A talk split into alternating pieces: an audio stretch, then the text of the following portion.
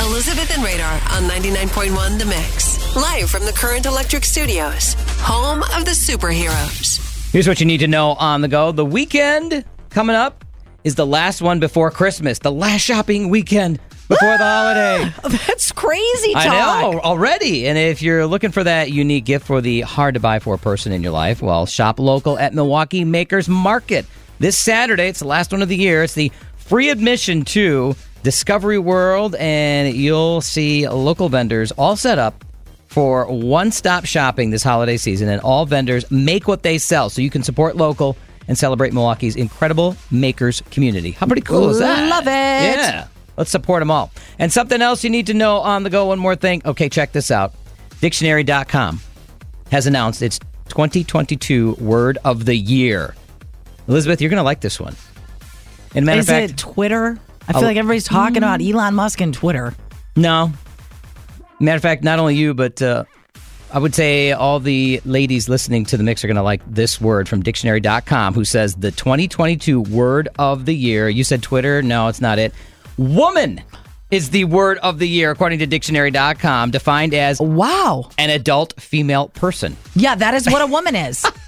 I am woman. Hear me roar. Uh, the annual selections based on the site's search data, language trends, and major cultural themes of the year.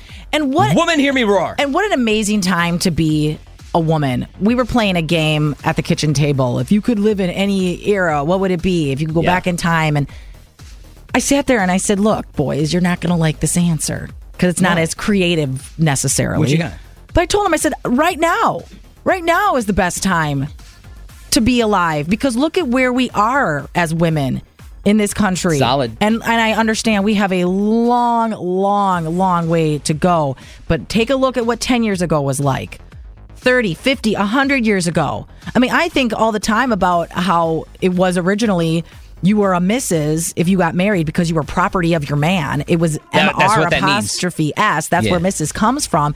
And now we just the ability to go out and have your own company. You don't have to change your last thought- name. You I- can own property, all these things. I mean, voting, all this stuff that's happened. I thought that was uh, The really. Me Too movement. I thought that was really odd as a kid when you brought up the Mrs. thing because when we would get mail or, or somebody would call the, the house and my dad's name was Frank, my mom's name is Mary, and they would say, "Is Mrs. Frank Hess I there?" I'm know. like, "Mrs. Frank." Wait, My that's- grandma- Her name's Mary. What are you talking about? my grandma, what is that? my grandma Ullenberg, who's about to be 94, I think. Is she 93 now?